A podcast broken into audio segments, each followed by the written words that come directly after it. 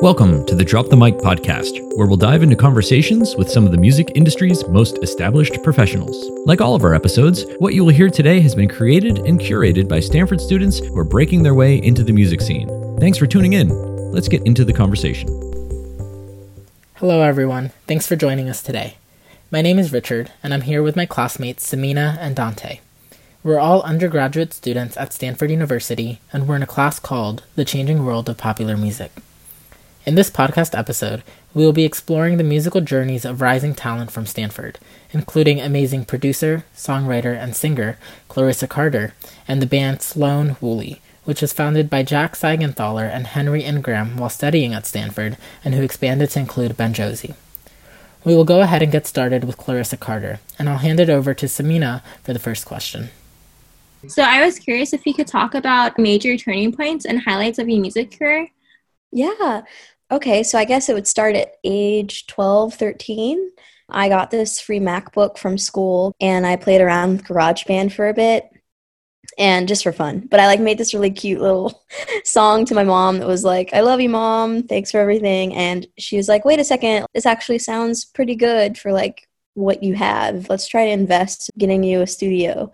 And I was like, "Yeah." So she used her little bit like the rest of her credit card left to invest in this studio for my bedroom. And within like two weeks, I released an album called Milk. it's not out anymore, but that was probably my turning point because I started so young in releasing music that it was never really a fear of mine to release things. Whereas I know a lot of people that I know now, they're like, "Oh my gosh, how do you release music? How do you do X, Y, Z?" It's it's really not that hard. It's just getting it out there and and owning your stuff. so that was a turning point. And then I think also my years at Stanford have been a turning point. So I'm someone who tends to like to do everything, but I've realized that music has kind of coalesced into every fragment of my being. So I, throughout my four years or five years, I guess, of Stanford, I wrote a ton of songs and produced a lot of stuff, but I never like released it. Kind of because I kind of started having that fear because everyone's so successful at Stanford and everything. And I just like was like, who's gonna listen to my stuff? But senior year, I was just like, you know what? I have this I have a ton of songs and they sound like the same vibe and they're all about my experience at Stanford and they're very close to me. Let me just release it. Like, and that was my spotlight EP. So I released that last February of my senior year. And I think that has really escalated my career to a sense where I'm like, oh, I want to do this professionally. Like this is something that it's no longer just a hobby or it, or a passion. It's just like my living. um, I listened to the Spotlight record right before this meeting and I was amazed by it. I love the vibe that it gives off. It's going to be on my heavy repeat going forward. So you have a new fan. Um, oh, thank you. I was wondering if you can speak a bit about what it's like to to actually release that music that is so close to you and that you're very attached to. Yeah, it's definitely scary. It's definitely I'm someone who like says I don't care about what other people think, but of course everyone cares about what other people think. And so releasing something like you can't change it. It's out there. It's done and you just have to like own it and feel confident for, within yourself because regardless of what other people think like if you're happy with it you should be happy at the end of the day and that's the kind of mindset that i'm trying to incorporate with my craft and with my music but then like hearing things like what, what you said and hearing that people are actually vibing with stuff that i put out like that that like makes my day and it makes me want to make make more music how do you think you're going to go about making sure you keep the vulnerability and being able to put your own words and ideas in your music once it gets to a commercialized state? Yeah. Oh, I don't know. I think I always have the mindset that you're always growing as an artist. And so, like, what I'm putting out now is professional in my mind and in my being. So I don't think about, like, oh, what is it going to be like when I'm, like, really big and professional? Because I feel like I'm already there. It's just like I'm not big per se, but, like, I feel like I don't, I don't try to think about the, like, fans more so of just my artistic craft and trying to be a perfectionist in what I do personally. And I think that'll probably help me if I do end up getting to that level. If I don't, like, I don't know, ever the future is. I, I'm not going to be like, oh, I'm going to be the next Beyonce or something like. You know? but I think having that mindset is important to not like think like, oh, when I make it big, then do XYZ. And I guess also talking about like that vulnerability kind of thing, it's really hard to like especially as a female producer, owning your craft and like feeling confident in what you're doing. And that's what I'm working on for my master's project this year. I'm getting my master's in education, and I'm working on this project to help increase the number of female producers in the music industry just because the number is so low. Like, I guess, what percentage do you think there are? 5%. 1.2. Oh, it's 5%. 5%? Okay, so the answer is 2%. So Wow. there are like more p- female pilots, think about that, than there are female producers, percentage wise, which is insane to me. I don't think your sex or your gender should determine whether you want to create music because it's just such a passionate thing that shouldn't have to revolve around objectifying people or or having these barriers like and there's a lot of barriers for females to get included within the industry and so what I'm focusing on this year is creating a platform to make a safe space for females to both hone their skills, learn their skills, and then also get their foot in the door in the music industry. And so I'm really excited about that project launching. But that's been my livelihood because I want more female producers to be able to incorporate their vulnerability and not be too afraid to do so. I think you touched on it a little bit, but what are the barriers in the system? What might fix that? hmm Yeah, I think it's just partly ingrained in society. So, like, when I think about a producer, especially before like doing this project and everything, I would think of a dude. That's horrible. Like, why? I mean, it used to be like think of a doctor and, people would only think of dudes, and now it's 50 50. So, like, how are we going to be able to get that implemented within the music industry when it's not necessarily the most lucrative field in the world? So, I guess financially, it's a barrier for a lot of females, but also even if you try things, a lot of females tend to have like a perfectionist mindset, like at least I do.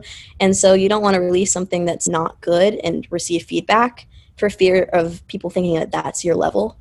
And so I see a lot of times male producers releasing stuff with complete confidence and because they're able to have that confidence even if it is not the best thing in the world and and still owning it and I think if we can pursue more of a confidence mindset within the industry for females, I think that would make it a lot better. It's that, and then it's also just not being taken seriously. So a guy could be like, oh, I just started producing yesterday, and you would consider them a producer, but a female could be producing for 10 years, and people will still give them unsolicited feedback or not even consider them a, producer, or they're just like, oh, you're just a singer songwriter who produces your tracks. And I've gotten that a lot of times too with my music. Like they're like, oh, who did your music? I'm like, I did a hundred percent of it, like a hundred percent. And I don't take it as negative in any way, shape, or form when people ask that. It's just something that I've like realized the more and more people are wondering about how something's created. It's like the assumption, oh, you didn't make it, like who made it, rather than, oh, like, did you make this? Right, Like, right. I had a question about your songwriting process. Is it kind of something that just happens naturally when you feel inspired, or do you specifically put time aside to work on your music? when I was in school, I never had time to really set like this. I'm going to be making a song today from 3 p.m. to 4 p.m. Like that's not how I at least create. I usually get inspirations through my life. Lyrics pop up in my head in the most random times, like at the grocery store or with a friend. And I always make sure to have like a voice memo recording of it so that I don't forget it. So that later on, when that when I feel like I don't have inspiration, I check it out and then the inspiration comes back. I also tend to just create things on Logic a lot just for fun.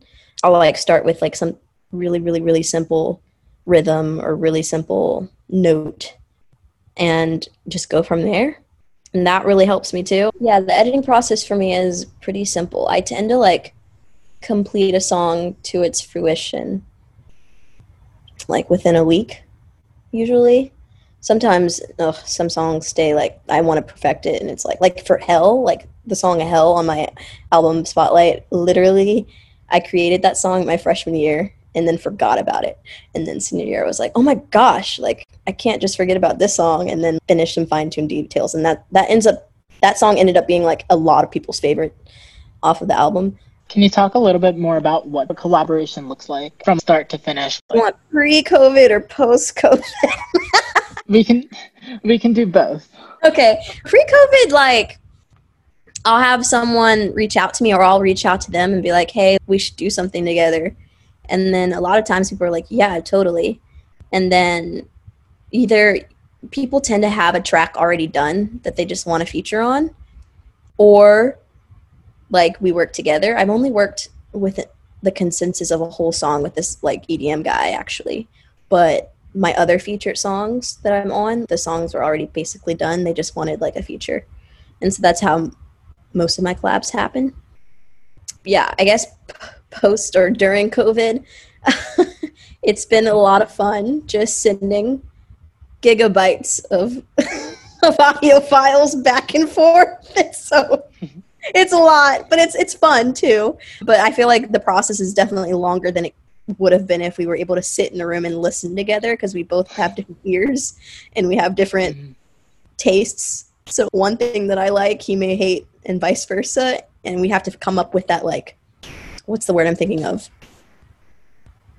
You know what I mean? Like the I'm having a brain. Comprom- like yes, compromise. Yes, um, coming up with a compromise to make sure that we are both satisfied with the end product, which is hard because artists are just we are you know we're crazy in the best way possible and i think i always tend to be someone who like is a pushover in a sense or like i used to be where like if people had opinions i'd be like okay cool i'll, I'll roll with it but i'm not like that anymore like i can't it has to be perfect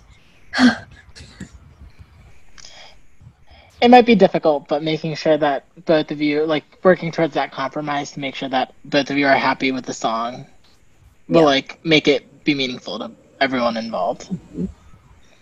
Regardless of time, and I think that really like hinders who you end up working with because some people want to just like release something tomorrow, and I'm such a, I want to be at that level where I can just release something that I created yesterday, but I'm just not not there yet. Hmm.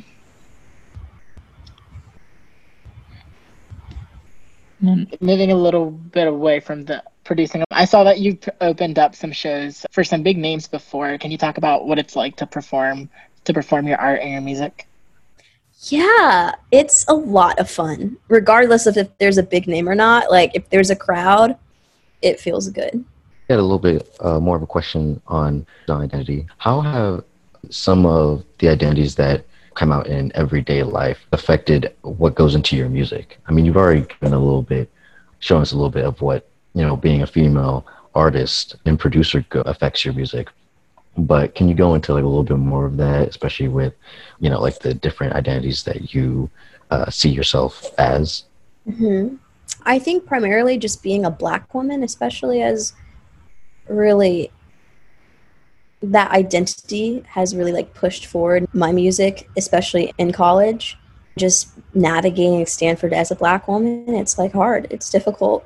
And navigating yourself as a student at Stanford in general and not like selling yourself out to doing things that everyone else is doing just so you can make money or XYZ. I don't know. I'm also a FLI student, and so I think I kind of had an advantage in where my mom would be happy with whatever I whatever I majored in. And I had a lot of friends where, you know, parents would just not pay for them if they didn't major in computer science or something, you know?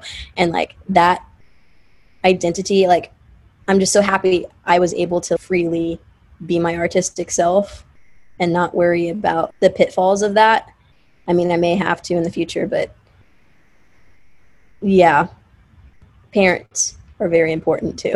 like I'm just trying to think of like all my friends that have such amazing musical talents and don't consider it that important or anything because it's not that lucrative and that just makes me sad because like music is literally everywhere and it makes me so happy with my music and with my last ep especially.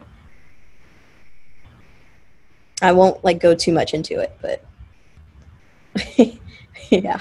If you watch my like music video hell or like the meaning behind hell is like how Stanford can be just such an isolating place and like really hard for you to be your authentic self when you're trying to just please everyone around you and yeah, it's about that. Did you get like from from your peers when they heard that song? I guess have you shared that context with other people, like the context of the song and like specifically that feeling that it that that Stanford has evoked? Has that resonated with your peers? Having people have their own meaning towards songs, but also explain where they came from, in my point of view. And so navigating that's why I don't have like this is the meaning of a song like publicly out there because like why do that? No one really does that even on Genius. Like people like put a couple words down on like the line. But it's I think that's the, the coolest thing about music is like having it resonate with yourself in different ways than the artist intended and I think that's like really cool. I think that covers it um, from my question. Well, thank you guys so much for doing this. Thank you for taking the time. I'll be looking out for your future, your future work, um, and all, all the best wishes to you. Thank you. Likewise. All right, I'll head on out. See you guys. I hope you all had a great time learning more about Clarissa Carter. Now we're going to be moving on to interviewing Sloan Woolley, a band that recently came out of Stanford. We're here with band members Ben and Jack. I was wondering if you guys could talk a little bit about where you're from and kind of early on what your relationship with music was before you became a band. Ben, let's begin with you. Yeah, I'm from Seattle, and around middle school is when I started getting into music. My friends and I put together a couple of rock bands, and we were just playing pretty simple punk rock music, and I was singing. There's some pretty funny videos of me out there singing in our uh, eighth grade talent show. Jack's seen him a couple times. I was in the high school marching band and then orchestra for a year. And so it was always something that I enjoyed doing, but never something that I really thought I'd take seriously. It wasn't until my sophomore year at Stanford where I thought about the bigger picture and realized that music was something that I've always loved, something that's always gotten me excited. And, and that feeling of playing with a couple friends and just jamming out when everybody's just locked in and working together is just my favorite feeling. And so I had that realization and then decided to pursue a music major at Stanford. So I ended up studying music science and technology. You mentioned that you you did marching band. What what specifically did you did you play? I played a snare drum. And recently at our we lived together at a place in Nashville and we got a drum set there and it's been super fun to go back and, and revisit that instrument. I just started dabbling in music production. I didn't realize like how important and how encompassing the drum sounds actually are because a lot of times yeah. I thought it was just like bass. It's like drum kits, not a bass guitar being played a lot of times when you hear that. Um, yeah, that's so cool that you're getting into music production. And now moving on to, to Jack, can you talk a little bit about where you're from and kind of what your relationship with music was? Much like Ben, I never expected this to be the centerpiece of my life uh, after college. But here we are. I grew up in Connecticut and I started playing piano when I was six or seven. And I liked it. And um, I remember it was a real revelatory moment when I realized you could play and sing at the same time. That was a really exciting discovery for me. I got more and more excited about performing. I think I started performing maybe in my seventh or eighth grade talent show. I played like Let It Be or something, and that was a huge. I was like, oh wow, this is really a cool feeling. And then I did theater in middle school and high school, um, but I didn't start really playing with a band until like 11th or 12th grade of high school, and we played a bunch of blues rock stuff. And again, I thought, wow, this is really cool. I'd love to do this in college. So when I went into college, I knew I wanted to start some kind of band or play in some kind of band if if the option presented itself. And I started asking around. Took till I think sophomore year to get a group together, and it was sort of playing with a few different people and seeing who'd be willing to play. And eventually, I met Trent Peltz. I lived in the same house as a, a guy named Trent Peltz, who's a brilliant keyboardist, brilliant songwriter, brilliant vocalist, and we ended up uh, pairing up along with a guy named Henry Ingram, we had sort of the early makings of what would be the band at the time, Mammoth. And that was through senior year when we were so blessed to find Ben. who happened to have a bass guitar in his room. And someone who knew we were looking for a bass guitarist because ours had just graduated uh, said, "Hey, there's this guy Ben Josie. Call him up." Uh, so Mm-hmm. little did we know, a year later we'd be living together in a house in Nashville. and uh, and yeah, but but I think it was around spring of senior year where we said, "Okay, we'd love to try doing this and see where it could take us." That's awesome. It's kind of interesting that both of you had beginnings in middle school. I know Ben mentioned it in the talent show as well.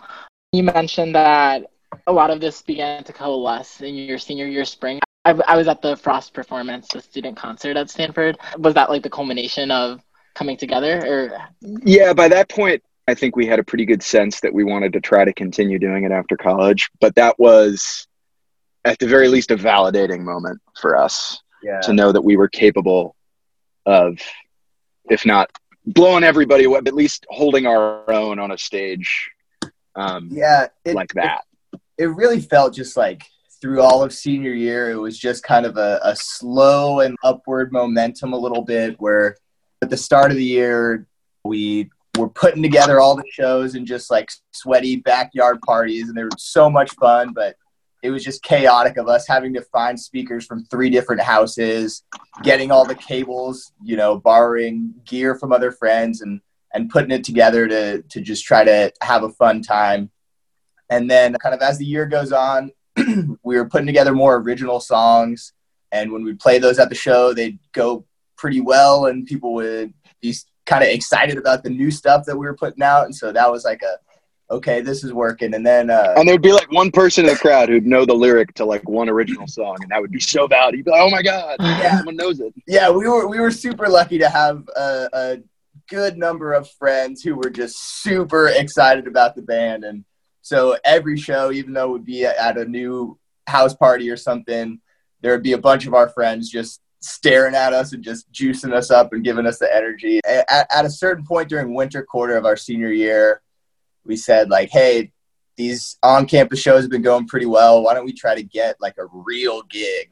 Um, and so we talked to some people who played shows in around the Bay Area at different clubs, and we found this place in Redwood City called Club Fox, which was just you know a real venue, and we're like, whoa, maybe we can get a chance to play at this real show where we don't have to set up our equipment and the stage isn't covered in beer stains and everything, and you know, not not to say that we didn't enjoy those shows because we sure did. Um, but we end up getting a gig at Club Fox to open for a Billy Idol tribute band called Generation Idol, um, which really meant a lot to me because growing up, Billy Idol was one of my first musical inspirations. I, I dressed as him for Halloween when I was like 11 years old or something. Uh, and so that was really fun to, to open for a Billy Idol tribute band. And Hard to understate how hyped we were to play both in a real venue and open for a Billy Idol cover band. Like this was a huge moment for us. We were so amped about this. and we get to the venue and on the big marquee it says like generation idol and mammoth and that was just for me a moment that i was like whoa this is something i always dreamed of you know getting my name on the side of a venue and that was kind of one thing where it's like okay we can we can kind of maybe keep going in in this direction Yeah, that's awesome. I think it's it's humbling that you guys are that you guys said that you guys just held your own at Frost because I was there and I was blown away and I just remember hearing the crowd too. Everyone was like, "Wow, like they're really good." Just from one song to another, the transitions were seamless. The energy was there. I was pumped the whole time. Oh, So, Thank you so much. so I think Seriously. guys, can you talk a little bit about the songwriting process? What did it look like to actually create music? I think, uh, you know, since getting to Nashville, we we see a lot of performances with songwriters where it's just somebody up on stage with an acoustic guitar, and I think that's really informed the way we still write kind of songs for a band because I think if if it's the idea that if a song can hold up with just one person singing with an acoustic guitar, you know, the lyrics are good, the chord changes are interesting, the main rhythm is is kind of interesting. If it can hold up with just that, then when you add in the drums and the bass and the organs, it's just going to make it even better, you know. But if you start with maybe a kind of weak, perhaps not that interesting song, like all the stuff you're going to add it can make it more interesting, but it, it's tough to just change it into like something really special. And so I think we always try to start with that bare bones acoustic arrangement before we kind of bring it into, you know, filling it out with the other instruments in the band. Yeah, it's kind of like making sure that the story and the message are there before and then amplifying it through through the different pieces. Yeah, that yeah. that's an awesome way to describe it. And and I think one of the coolest things to explore as a band is how you develop a, a, an ever increasing stack of sounds and layering opportunities. Yeah, and kind of the way that those those tools just become instinctual, and yeah. that you know we'll be playing a song, and then we're like, this needs something else, and then somebody just automatically goes like, oh, Henry, switch your you know piano sound to an organ sound, and then just hold out the chords, and then you know that's maybe exactly what the song needed, or or it's not, but then we try the next option, and it's just keep trying things until everything really fits perfectly together. It's, it's interesting because I think there's so many tools out there, but until you truly experience what the tool can do and you work it in, in some way, then you realize the effect that it can have. And then, like, you know when it's needed. Like, I guess it seems like we've started talking a little bit about Nashville. I'm kind of curious if uh, we can just hone in a little bit about why Nashville. What was the decision making process in terms of having all these like lives coalesce into like, deciding to go to this one This is my favorite story. The, the decision making process was we were thinking about going to LA, and then I had a call with my parents, and you know I was like, "Yeah, the band's gonna move to LA." And my mom goes, "Well, do you have a job?" And I was like, "Well, no, I'm, I'm gonna find one." She's like, "Well, do you have a car?" Like, well, no, um, you know, I figure I can get around. She's like, you know, LA is pretty big. You can't can't get around with a car. I was like, well, I'll get a job and then I'll get a car. Um, and she just kind of peeled back the layers of the absurdity of me moving to LA at this point in my life with no real connections, no job, and no car. So she said, well, why don't you come home for a few months and figure things out? You can live in the basement of our house, and you know, maybe you can start working your way to maybe moving out there. And I was like, okay, um, moving back to my parents kind of sounds brutal, but what if the whole band moved into the basement of my parents' home in Nashville? And that night, we were all actually in the studio together, finishing up the touches on our first single at the time, um, an old story. And I was like, "Hey guys, what, what do you what do you think of this? how, how, would this how would this strike your fancy?" Jack goes like, "Hey, would you guys want to live in my parents' basement in Nashville?" And then Tom, our guitarist at the time, no hesitation, just goes, I'm in. Like, yep, I'm there. And then I was still kind of set on LA because I'd been thinking about it for months. Uh, but then it only took like 20 to 30 minutes of us kind of talking about it and me realizing, like, hey, like, it's called Music City for a reason. The live music there is huge. It's way cheaper to live in than LA. It's probably a little bit more in line with our kind of like blues rock sound in LA and we're going to have a free place to stay as soon as we get there like why would I not do that? At least for the summer you know? And if if Nashville ends up not being that great then figure out the next step. But I just it was nice to know where I was going. And uh man have not looked back since on that decision. Like Nashville is has been just amazing and has been so good to us. That's awesome to hear. What was it actually like to experience Nashville? Was it what you expected um, it to be going in? Man, you know, it, it was cool because I didn't really know that much about Nashville. I'd spent my whole life on the West Coast and I didn't really know that many people that were there. One of my best friends is a musician and he said, You got to keep this city on your radar he was kind of saying it's one of the only cities in America where you can just be a full time musician. It's the songwriter capital of the world, and the cost of living is a lot cheaper than the other places that I was thinking about staying. We got there and immediately linked up with Henry Ingram, who was the bassist for Mammoth before I joined. And so he joined us on keyboards. And then, like, within the first month of us being there, we played four shows in different places and venues throughout the city. And so in that time, you know, we're starting to meet people. Henry kind of plugs us into his group of friends, so we're starting to build a community. Um, and we just have had four opportunities to to gig already, which is you know what we came out there to do. So right away, it seemed like definitely a place where we could kind of keep this band going. That's a good welcome to the city, especially after making such a big decision that you you were unsure which way is it going to go to have like this overwhelming response like this was the right choice. We we were so blessed in that respect because we had yeah we had my parents so we had a place to stay. We had instrumentalists down in nashville um, henry and henry's friend fred who now lives with us. So we had a full five piece going to nashville. It wasn't like we were going to have to go down there and find folks. Um, and then the community is a really remarkable thing in Nashville. We have so many friends in the music community, and it happened a lot quicker than I might have expected.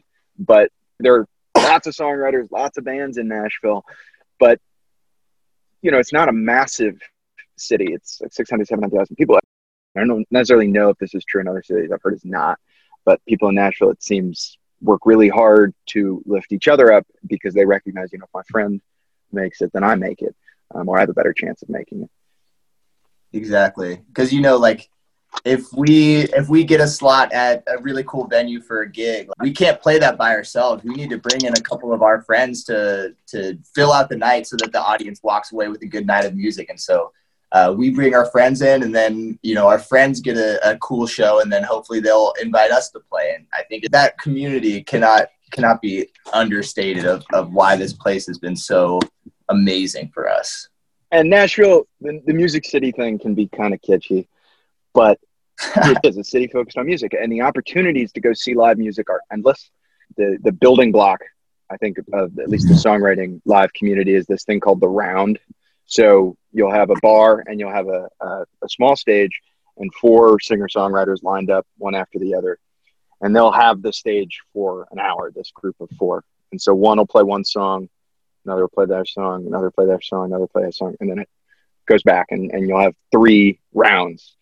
And what happens is in these rounds, because they're often booked together by groups of friends, you'll have people playing in on other songs and songs that are not theirs, but songs their friends that they know or sing on harmony. So you get this loose band community feel and at the same time showcase four singer songwriters over the course of an hour. And if you stay in a bar for six hours, you know, say they start rounds at six and end it at midnight or one, you're seeing 24 individual acts over the course of the night. And you're often meeting each of these groups of, of singer songwriters as they're coming off the stage. And some you make a connection with some you don't. Some you might like their stuff some you not, some you might not. But the opportunities to both meet people see live music and then meet the people who are playing it are yeah, I don't I don't I can't imagine there's another city in the world with that level of intentional accessibility to the live music scene. Wow, I have never heard of that before, and now I want to pay a trip to Nashville once Ab- the yeah. coronavirus situation yeah. and like experience that. Yeah, for... I did give it give it a few months, but talking a little bit about Nashville, I'm kind of curious. It sounds like this really dynamic place that's conducive to this really strong music community. I'm kind of curious what um, the days look like. Yeah, we both both have day jobs in normal times that occupy most of our days and I'd say normally, you know, we probably are, are guaranteed to see uh, some kind of live music both weekend nights and then for sure a couple weekday nights. This COVID's been a real bummer because a our whole you know music lives are are built around the idea of playing in front of people. Um, but also our whole musical lives are built around seeing our friends play and seeing yeah. other live shows. Yeah, exactly. I think you know Jack totally nailed it. And it kind of felt like every time I go to a show or a songwriter's round, like there's a little part of me that's just like studying. You know, I'm I'm there to enjoy it. I'm there to be with my friends and and support my friends that are on stage, but also just like every time I see a performance, I'm I'm learning more. Like, what are the parts of this performance that work really well? What are the parts that I made might kind of adjust for next time I'm on stage? It's just kind of the best of both worlds because I'm loving it and I'm learning from it. That's nice to hear. It looks like we, we have a question from Samina in the chat. It says, I'm curious in what ways um, has your Stanford education influenced your work as a band? That's a great question. Um, let's see. I think. Uh, I mean, for me personally, I was my major was music science technology. So so kind of half of that was the traditional music theory, ear training, guitar lessons, and the other side of my major was the the technical piece, and I got really into building MIDI controllers and electronic instruments and circuitry. Jack, did you have any? Yeah, I, would say I got a foundation there. There's a guy named Owen Callery who taught the basics of digital audio workstations and did a really good job of just getting you in the studio and saying, hey, just try creating something. It doesn't matter if it's yours, doesn't matter if it's a cover, just pick up an instrument you know, mic it up, and see what happens. His his influence on us was so huge because we were a rock band, and so it, there were not many people that I think understood what we were trying to do. And Owen was one of those people that had recorded plenty of rock bands in his life, and so not only would he teach us how to, you know, do sound recording, but he taught us how to be a live rock band. And I, I just remember he's there were plenty of things where he was saying, you know, like the recording aspect is important, but first and foremost, focus on the live show. Because if your live show is awesome and you guys are a super tight live band, then when you go into the studio, that will transfer and it'll make the recording process so much easier. Owen was was definitely my biggest mentor that I had uh, throughout my time at Stanford. Um, was very lucky to to know him and work with him. That's really cool to hear. It's nice to see the direct and like the indirect mix of influences from your time at Stanford and seeing how it's not just the formal learning that you get at an educational institution. So, looking into the future, you guys have two great singles out, The Phone and Rest of Our Lives. I'm kind of curious, are you guys able to give us any like information to what the what the future looks like in terms of the band? We've got we've got five or six singles ready to go that we're going to release over the next um, you know x number of months. And then the goal is trying to put together some sort of album after that. We're constantly learning. And so we're taking it as it comes um, trying to make as much good stuff as we can and you know hopefully putting putting something more complete out by the end of the year. Yeah. We're just you know we're we're really excited about the songs we've got recorded. I think all of them are very different from one another, which to me is really exciting. That I think we were we've got just so many influences that we are able to kind of explore different directions with each song, and we're just really excited for everybody to hear them and and just you know there's just so many people that we're we're excited to share these with, and we just we just hope people dig them and they put a smile on people's faces. I'm excited to hear them as they as they start trickling out one by one over the the next few months. One last random question. I forgot to ask this earlier, but you guys switched from Mammoth to Sloan Wooly. I guess can you talk a little bit about that change? Yeah. Uh, so basically, last spring when we were seniors, we had been working on our first single, "An Old Story," and we were distributing it through. I think we were using TuneCore at the time, and when the song was first uploaded, we didn't have a Spotify page, so it was uploaded to another band that was called Mammoth. And then when you'd look up on Spotify, you'd search Mammoth, there'd be about 1,300 bands that had that name that all had music. And so I think we, I think our song got uploaded to like a prog metal Mammoth. I yeah. think that was the, the genre of the band. It was like really, really math rocky crazy stuff going on. yeah. All right. They were awesome. They were awesome. Yeah. But uh, basically, we kind of understood that, like, hey, there will be a time where we have to change our name because we need a unique name that one that hasn't been taken before. And January of this year is when we recorded all these songs. We got the opportunity to do that at a studio here in Nashville called Sputnik Sound. And so we were kind of thinking like, okay, these we're really excited about these songs. This is the time that we're going to change our name. And then we agonized over the name change. That was by far the hardest thing that we've had to do as a band because it's got to be something that every single member is just so excited about. Because if anybody feels like eh about it, like they've got to live with that for the en- entire life of the band. Jack, do you want to take over from here? yeah, we. I mean, we kind of. Yeah, I'd, I'd, say we just kind of stumbled into into the idea of Sloan, and then um, we had Wooly from Mammoth, basically. So we, you know, yeah. we put them together. We thought it sounded cool. We thought it sounded unique. We knew we had the domain name, and we we jumped at the chance. That's a very interesting backstory to to hear where the song was uploaded and like the categorical difference that was there too.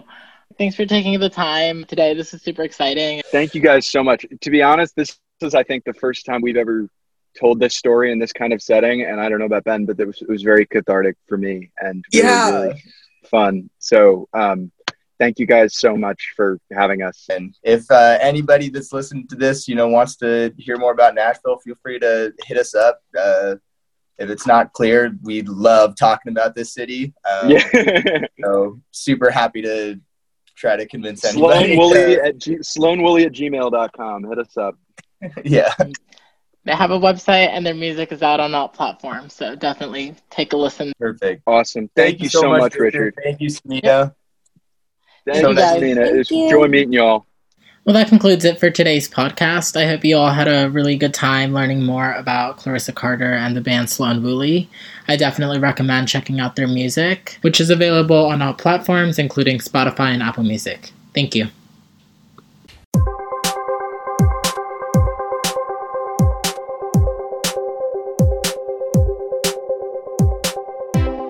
That concludes today's episode of our podcast, Drop the Mic Music Industry Conversations. Thank you to all of our guests for spending their time with us and sharing their stories about their experiences with music at Stanford and beyond.